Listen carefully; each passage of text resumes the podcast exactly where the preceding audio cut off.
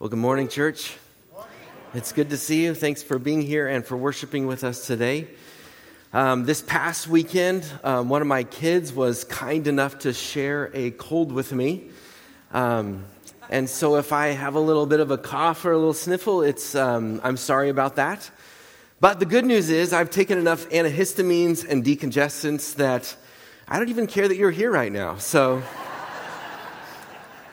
So that's good. We're going to be cruising at a altitude of about 32,000 feet, okay? So we're in for a ride. We're glad you're here. It'll be an interesting service, but thank you for being here and for worshiping with us today. We're going to continue along in a series that we've been going through for several weeks.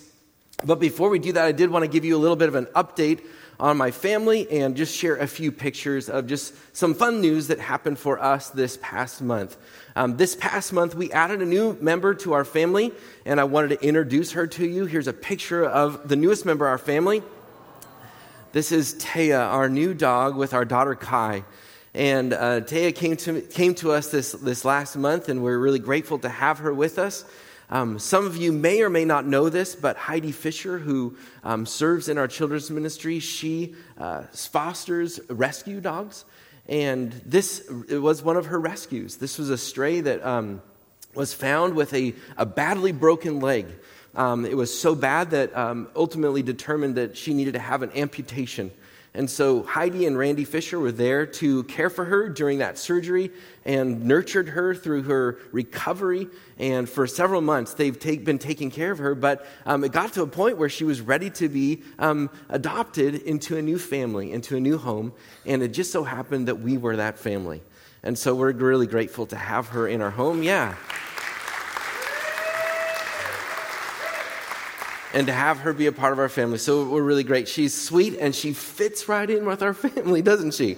She's fantastic. So just a perfect match in lots of different ways. And so we're grateful to have her. Now, when Heidi dropped her off at our house um, for the first time, she said to us, Hey, you need to keep Taya in your home for at least two weeks before you take her out or you introduce her to other people.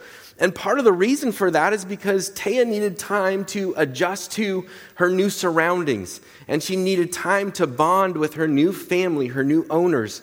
And so that was the instruction she gave because it was part of the you know, process of adoption and, and that new bonding uh, phase. Now, Heidi, however, had to bring something to our house a few days later and so when she came to our house to drop off some things for our dog, um, Heidi said, I'm not coming into your house. I'll meet you in the driveway.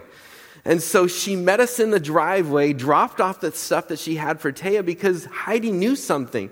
She said, I don't want to be in that, in, get in the way um, for, for Taya to have this kind of tension and battle in her heart. And part of it is because um, Taya, it's, it's, it's hard enough to be brought into a new environment but then to be brought into a new environment, then all of a sudden to be brought kind of face to face with an old master and a new master, you kind of got this division going on. There's this battle of who am I going to listen to and who am I going to follow and who am I going to show loyalty to. So she said, I'm going to step out of the way. I'm not even going to come into the house because Taya needs to be connected to you and devoted to you. And here's the good news it's been a month now, and Taya is very connected to our family. And it's fun. We're connected to her as well. But this reality of this concept of being uh, divided, uh, the, the need to be devoted to one thing, but the reality is that to being divided isn't just something that a dog like Taya can experience, that inner battle. It's something that we can experience as well. We too can experience an inner battle of devotion. Are we going to be devoted to one thing or to two different things at the same time? And we've experienced that in lots of arenas of our life. And if we're honest with ourselves, we also recognize the devastating impact of choosing to say, I'm going to stay divided, as opposed to choosing to be devoted to just one thing. We've seen that devastating impact, the harm that it can create. Perhaps you've seen the guy who says, I am, I value having a family and I value having a home and my, my caring wife. But at the same time, that guy says, I also value illicit sex and the, the inappropriateness of another relationship. And as we step back, we go, whoa, there's tension there, isn't there? There's a division that's going on, and you recognize it's only a matter of time before there's devastation within and without in the relationships and in his life. Do you understand that? So, Jesus, in this passage we're going to look at today, talks about the risk of having dual lords, the risk of being divided and going two different places at the same time instead of saying, I'm going to be devoted to just one thing. Jesus addresses that risk. And through that, he also recognizes two areas in which we can find our heart divided. Two areas in which there's a battlefield going on within us and that is both our wealth and worry. Two places where we can be challenged to be divided rather than be devoted to one thing. And Jesus, in this passage, addresses it. And it's so helpful for us and important for us to pay attention to and listen to. And so today we're going to look at that passage. And here's what I'd like to do I'd like to invite you, if you have your Bible, to turn to Matthew chapter 6.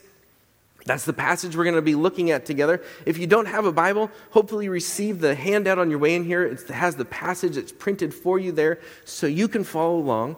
And what I'd like to do is for us to read the passage in its entirety, and then we'll come back and we'll look at it verse by verse. And so here's what I'd like to have you do I'd like to invite you to please stand, if you will, for the reading of Scripture.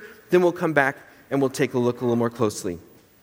This is what it says Matthew chapter 6 beginning in verse 19 all the way to verse 34. It says this Do not store up for yourselves treasures on earth, where moths and vermin destroy, and where thieves break in and steal. But store up for yourselves treasures in heaven, where moths and vermin do not destroy, and where thieves do not break in and steal. For where your treasure is, there your heart will also be also. The eye is the lamp of the body. If your eyes are healthy, your whole body will be full of light. But if your eyes are unhealthy, your whole body will be full of darkness. If then the light within you is darkness, how great is that darkness? No one can serve two masters. Either you will hate the one and love the other, or you will be devoted to the one and despise the other. You cannot serve both God and money.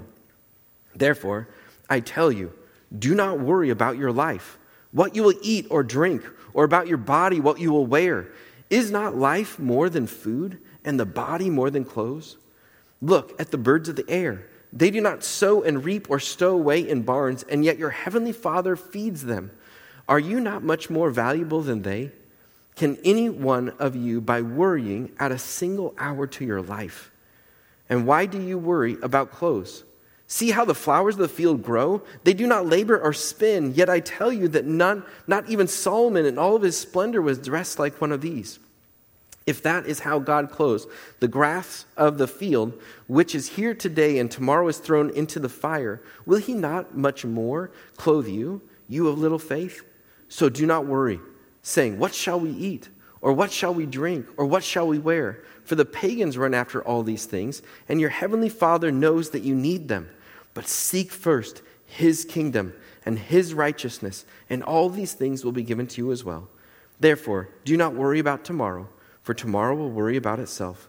Each day has enough trouble of its own. Okay, go ahead and have a seat if you will, and we'll take a look at it together. Now, the first thing that I want to address is um, where this passage fits into the context of Jesus' teaching on the Sermon on the Mount. See, previously, just before this, Jesus has been telling his disciples, those who are following him, he says, It's important for you to pray, and it's important for you to give, and it's important for you to fast. But he also says to them, But don't do those things publicly as a way to impress other people. But instead, he says, instead, he says, do it secretly, so your Father in heaven, who sees what is done in secret, will reward you in heaven. There's treasure for you in heaven. So, this is the, the emphasis that he's just made. Now, you can listen to that and say, well, that's wonderful that there's treasures for me in heaven uh, when, when I, when I, eh, that God has for me. But then the question that you may still have is, well, what about the treasure here and now? Uh, there's that then, but what about right now? And so that's where Jesus then goes in and he explains and he helps the disciples then, he helps us now. And he really steps in by saying, hey, let me talk about two kinds of treasures, two kinds of eyes and two kinds of lords. And so, first, let's look at the first kind of treasure that he talks about in verse 19. He says this Do not store up for yourselves treasures on earth, where moths and vermin destroy, and where thieves break in and steal. So, this is the first kind of treasure that he's talking about. He says, Do not store up for yourselves treasures on earth. Now, you read this, and you, the question that you may have is wait, does God, is God against us having possessions? No.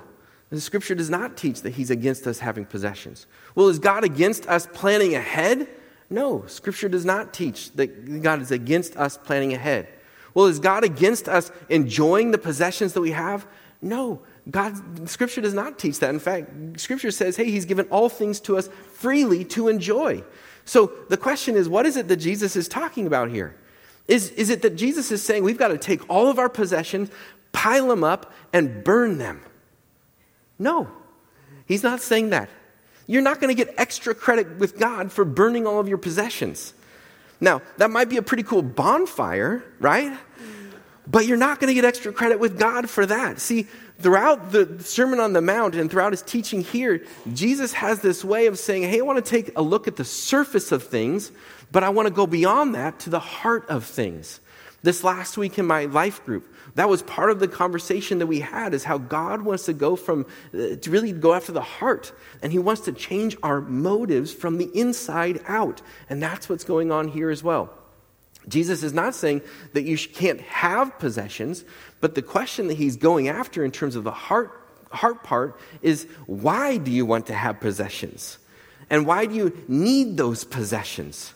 And for, for many of us, the reason why we want to have earthly possessions is because we think it will create more esteem for us. We'll feel more valuable.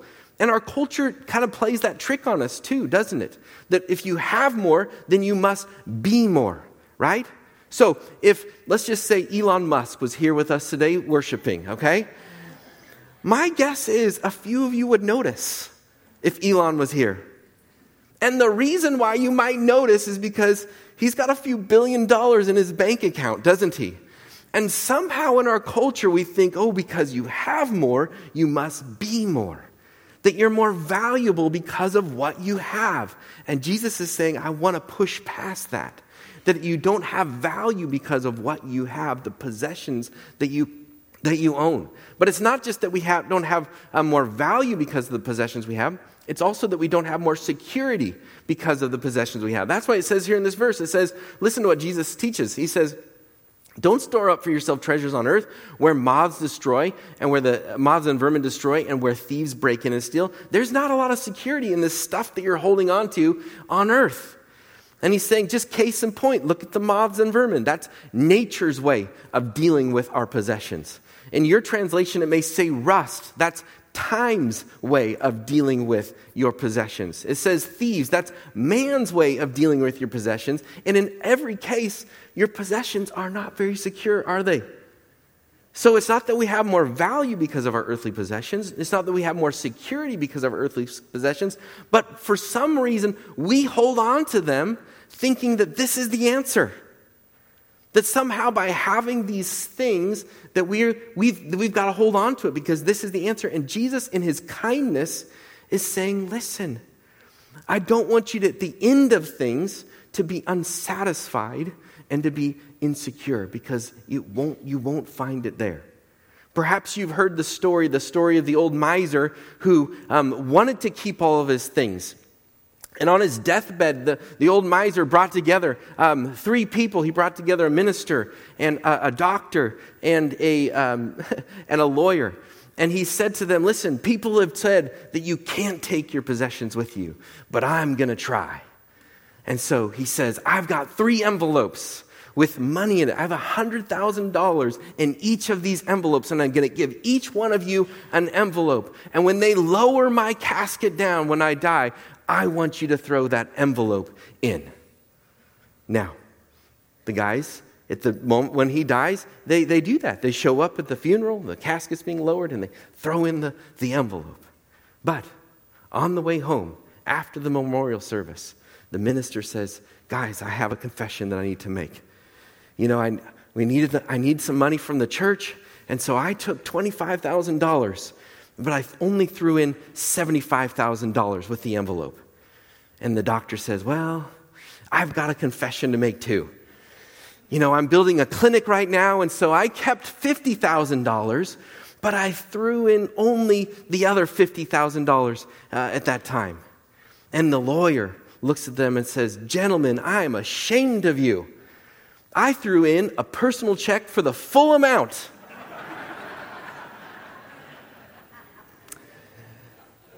So you see, listen, Jesus is, is saying something to us that we need to hear. He's saying, Listen, the stuff that we have, is it doesn't give you more value.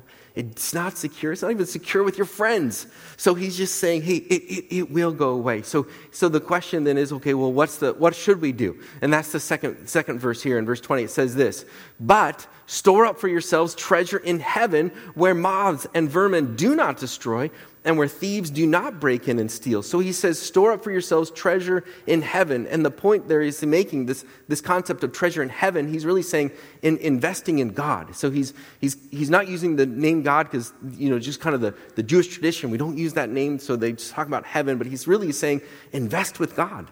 That's what he's saying. He's saying, listen, when you invest with God, then listen, it will last and you have an opportunity to make a difference. And I love this because Jesus understands something about you and I. Uh, many of us, we are ambitious, that we do want to move forward, that we want to um, invest our lives in something. So he's not just that he says, hey, sit back and do nothing. He says, I get it. You want it, you're ambitious and you want to invest. Here's what I'm telling you to invest in invest in God.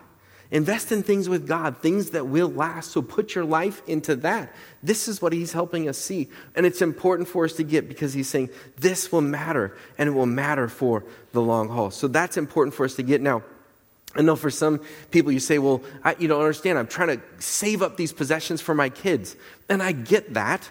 And that's good, but we have to be careful because I think it's possible for us to kind of subtly lie to ourselves with what we're trying to hold on to because it's for our kids, but we just have to be careful.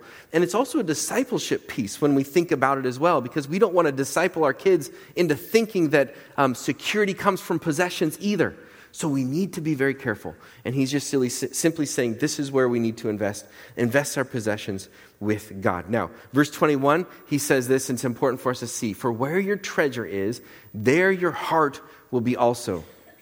Where your treasure is, there your heart will be also. That is, where you're investing, where you put your treasure, your heart will follow. And so, with that, yes, spiritually speaking, it's important for us to say, how can I take my treasure and invest it with things that when my, where I want my heart to go?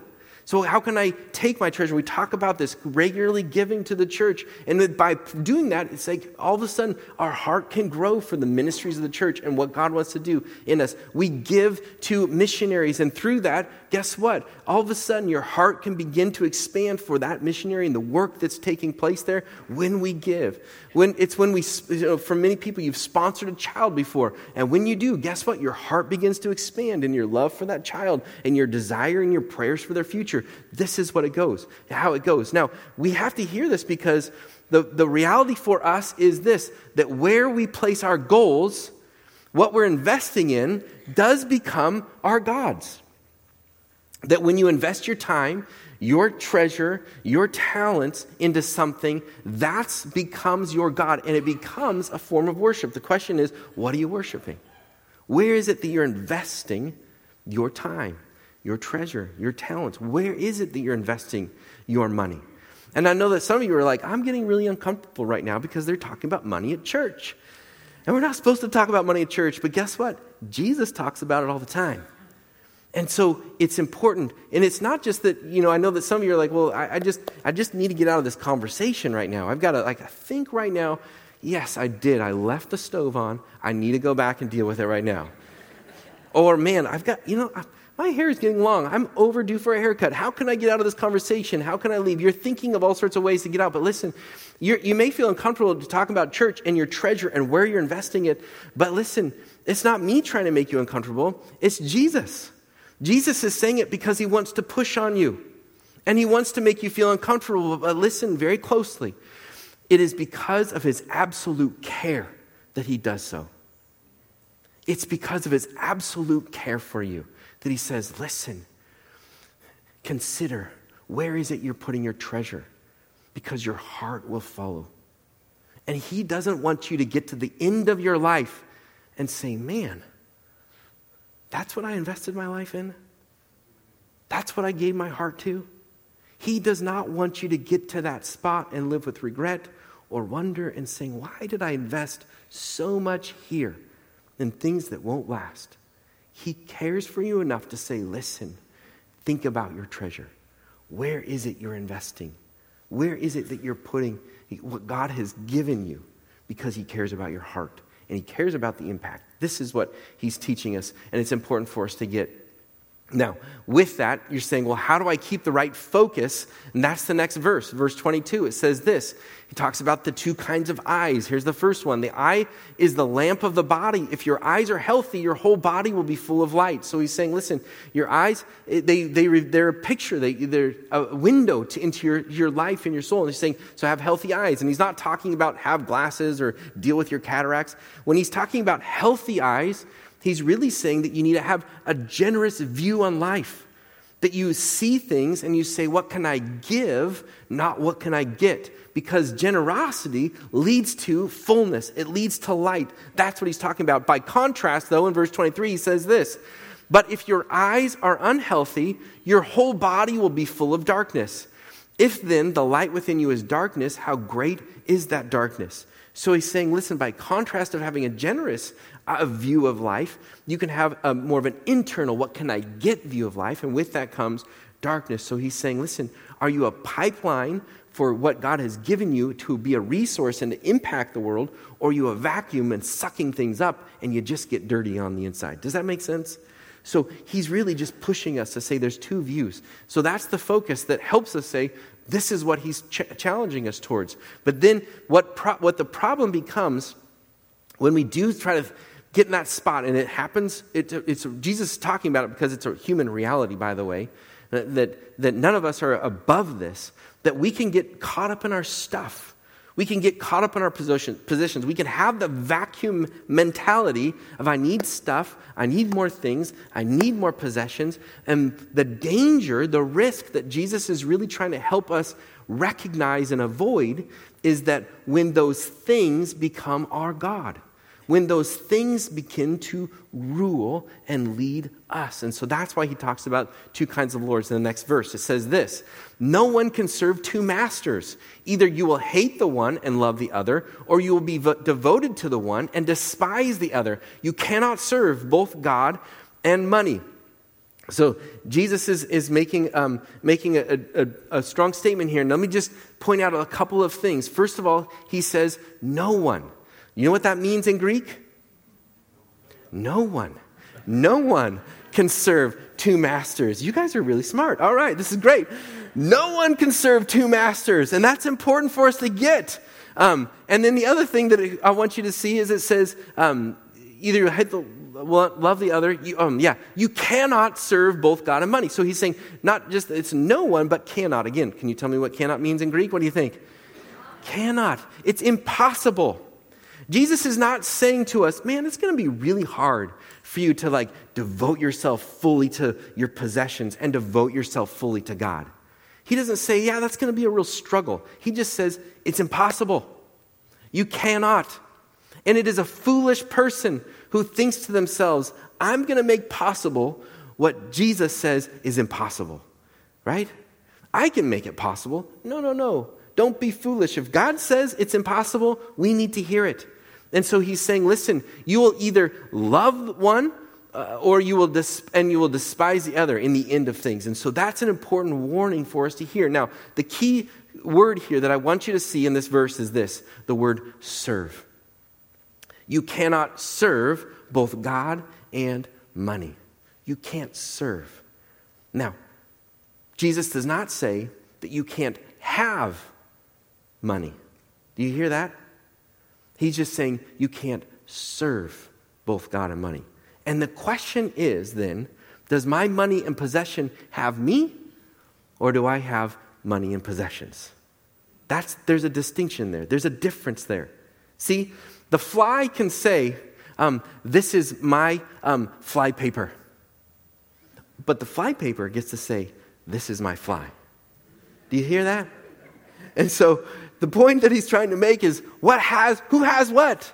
And he's saying you cannot serve both God and money. And it's an important thing for us to hear this danger of dual lords, this division. And what we can find ourselves doing is if we say, hey, man, I'm really going after the possessions and the money, what can I get because I'll have greater esteem or I'll have greater security or whatever it might be, whatever it is we're trying to fill, he says, what happens is you can get into the spot of feeling dissatisfied and worrying about, do I have enough? Can I get enough? How, what if I lose it? Can I get more? And so he goes into now the worry section because we can worry over all that stuff that we're trying to serve. Verse 25, it says this Therefore I tell you, do not worry about your life, what you will eat or drink, or about your body, what you will wear. Is not life more than food, and the body more than clothes? So, um, a couple of things that I'll just mention here. When Jesus starts this conversation about worry, I just want you to know in the Sermon on the Mount, there is more space dedicated to worry than any other subject in the Sermon on the Mount. So, do you think Jesus recognizes that as people, we struggle with worry? Yeah, he does. He does recognize that. And so, all of us neurotic worriers, we need to listen to what Jesus has to say. The, the word worry, it's two words really the word to divide and mind. If you have a divided mind, that is, your mind is going two different directions and you feel that civil war in your heart and in your mind, that's worry. This is what Jesus is going after. And he's saying, listen, why is it that you're worrying about your life, what you'll eat, what you drink, what you and your body, what you'll wear? Is not life more than food and the body more than clothes? And this is a, just a revealing passage because when you think about it, we do worry a lot about what we'll eat, where we'll eat what we'll wear, don't we?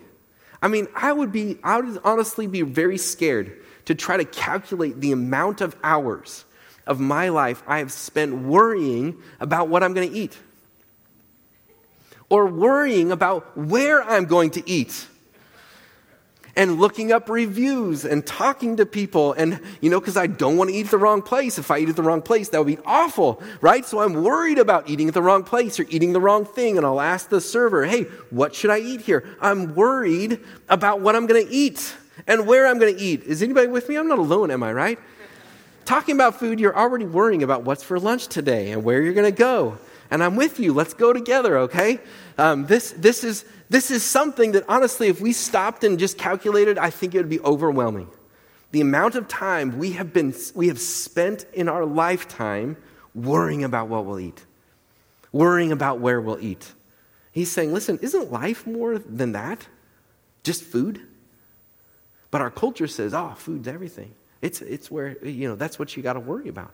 But then it says the same thing. It's not just food, it's what you wear. We spend a lot of time worrying about what we wear. I'm not going to even begin to talk about the calculation of how much time we've spent about what we wear and what people think about what we wear and what they'll think they think about what we wear. I won't go there, okay? But this is what Jesus is pointing to. He's saying life is more than that, but we've spent a lot of time doing it. So he's saying, listen, is not life more than all of these things? Then, verse 26, he says this. Look at the birds of the air. They do not sow or reap or stow away in barns, and yet your heavenly Father feeds them. Are you not much more valuable than they? So, so Jesus is saying, Listen, can I give you some perspective? I mean, when you woke up this morning, did you see robins plowing the field, you know, trying to, you know, get food? No. Are you, did you see a robin just looking there going, oh man, I wonder, you know, I've got this nest, but man, do you think we should have a second nest someplace? You, do you, or did you ever, you, you, you, you wake up in the morning and see a bird going, man, you know, I've got this nest, but when I look over at her nest over there, I just, I just can't stand this, this awful, you know, dirty nest that I'm living in now. I want a nest like that. You don't see birds doing that, right? And he's saying, listen, how much more valuable are you than birds? God knows how to take care of your needs. He wants to meet you. He wants to care for you. So he's saying, listen, don't, don't, uh, we can find ourselves in a spot where we're dissatisfied.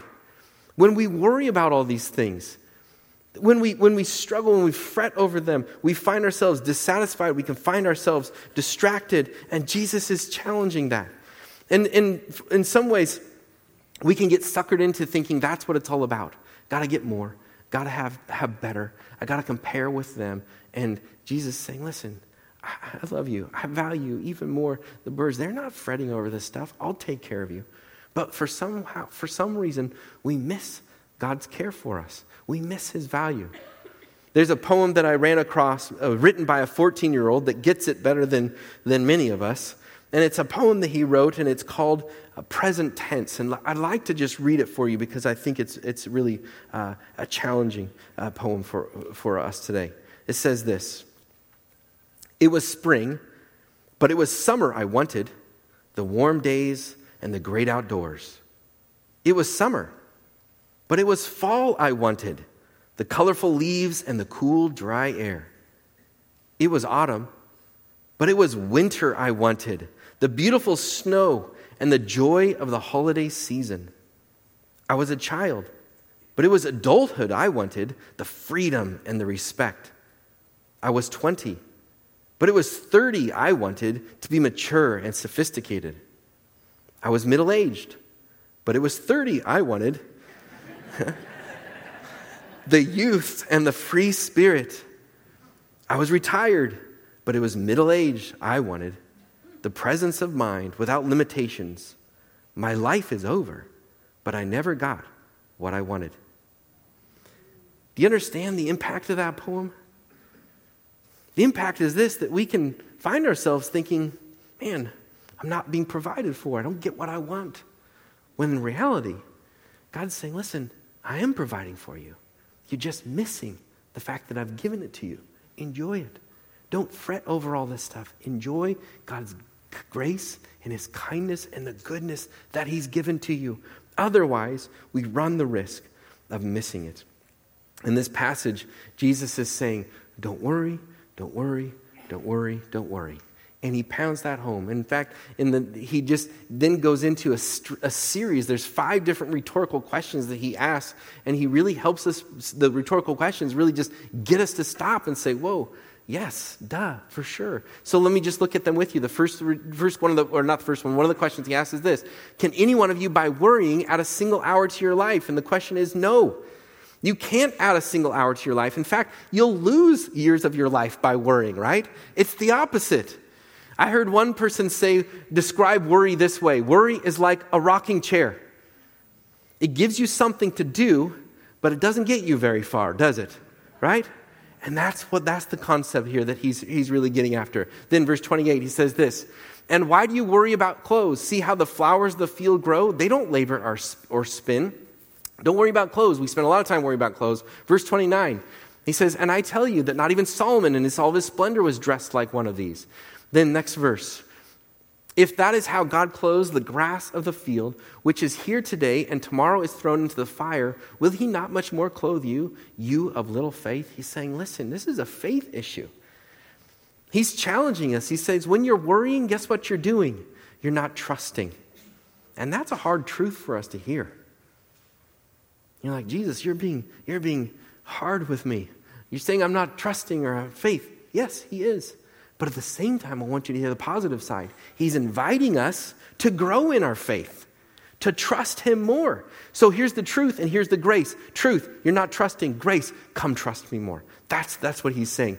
Listen to hear, hear, His words. Then, verse 31, He says this So uh, do not worry, saying, What shall I eat? What shall we drink? Or what shall we wear? Don't worry about these things that you're constantly w- w- fretting over. Verse 32.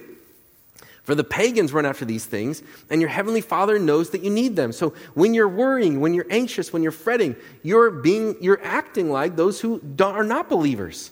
And yet God still knows where you're at. So again, he's pushing on that faith issue. Trust me. Trust that I know what you need. Verse 33 says this But seek first his kingdom and his righteousness, and all these things will be given to you as well. Now, this is important. This is a key verse because it's not just that Jesus is telling us what not to do, it's what we need to pay attention to, is what Jesus tells us to do. Does that make sense? He's been telling us, don't worry, don't worry, don't worry. So, Jesus, what is it that you want me to do?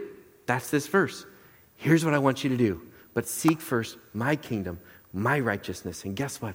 I'll take care of the rest. That's what he's focused on. So you're saying, well, practically, what does it look like to seek God's kingdom, his righteousness?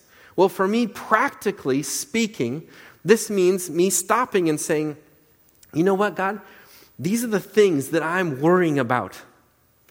And I've spent a lot of time worrying about these things.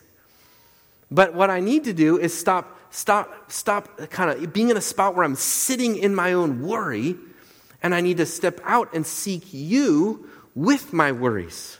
That's what he's calling us to do. He's saying, don't worry, seek God. He's saying, come to God with your worries. You're saying, you, you, it's coming to a point saying, God, here, here's the stuff. Here's the things that I'm fretting over. Then, and it's re- the reality is, I want control. And I'm not trusting your control. I'm just wanting to deal with it myself. But I recognize I can't. I don't have control. And I can't fix it. By worrying, I'm adding nothing. So I've come to this recognition that I can't, but I recognize you can. That you can manage things, that you can change things, that I need to transfer my trust from me to you. I need to seek you. What you, your will, your kingdom, your ways with these things that I'm worried about. Will you be the king? Will you rule, not me anymore? That's seeking his kingdom, his righteousness. Saying, God, I need to surrender this over to you. Here's the deal my own personal cry for worry reminds me that I need to call out to God in worship. That's what he's getting at here. That your own personal cry to worry, your own, your own struggle with worry, ought to call you to worship to say, God, I can't, you can't, I need to worship you, come to you, trust you, hand over to you these things, because in Scripture it says this cast your cares upon Him because He cares for you. We come to Him with these things. So it's not just that what we don't do, it's what we end up doing that's important. That we come to Him with our concerns, with our cares, and we say, Jesus, we, I, we need your help. That we have a propensity to worry but we can't change who we are, right? We, if we have that propensity to worry, it's a moment for us to stop and say, Yeah, God, when I worry, it's you calling me to worship. It's you calling me to trust you, depend on you. Say, Your kingdom in my life. You rule. My faith is in you. And there's a great freedom in that, isn't there? That it's no longer me trying to manage what I can't manage and saying, God, I trust you to manage what only you can manage. And there's great freedom there. Then the final verse, verse 34, it says this Therefore, do not worry about tomorrow, for tomorrow will worry about itself. Each day has enough trouble of its own. This is a helpful verse because it's saying to each and every one of us hey, when you come to Jesus and you seek him, guess what? It doesn't necessarily mean that all of your troubles will go away. There will be more. There will be a future, there will be challenges, there will be moments where you're stuck in worry. But this passage, this verse, simply says, But you can trust Jesus today. You can trust him today with what you're worrying about, with what you're fretting over. You can trust him today. Don't borrow tomorrow's worries. That'll come. He'll be with you on those days, in the days to come. But today, you say, Jesus, I want to seek you. Instead of carrying it and sitting in my own worry, I want to seek you your kingdom, your will, and last that you would do what only you can do and bring peace. Let's take a moment and let's pray together now. God, we are so grateful for the fact that we can come to you, that you invite us to trust you. You challenge us when we don't trust, and you invite us to trust you and to devote ourselves to you. God, we pray, each and every one of us. Lord, I pray for this church. I pray for myself as well, Lord, um, against the risk against, against the danger of being divided in our heart. for that battlefield with our possessions and with our worry, but instead to recognize the invitation of this passage to trust you, to serve you, and to seek after you. God, we know that as we do, you can do what only you can do, which is give us peace, give us satisfaction, and give us security. Things that we want and look for from all these other things, only you can provide. And so, God, we thank you for that. And we trust you in your name. Amen.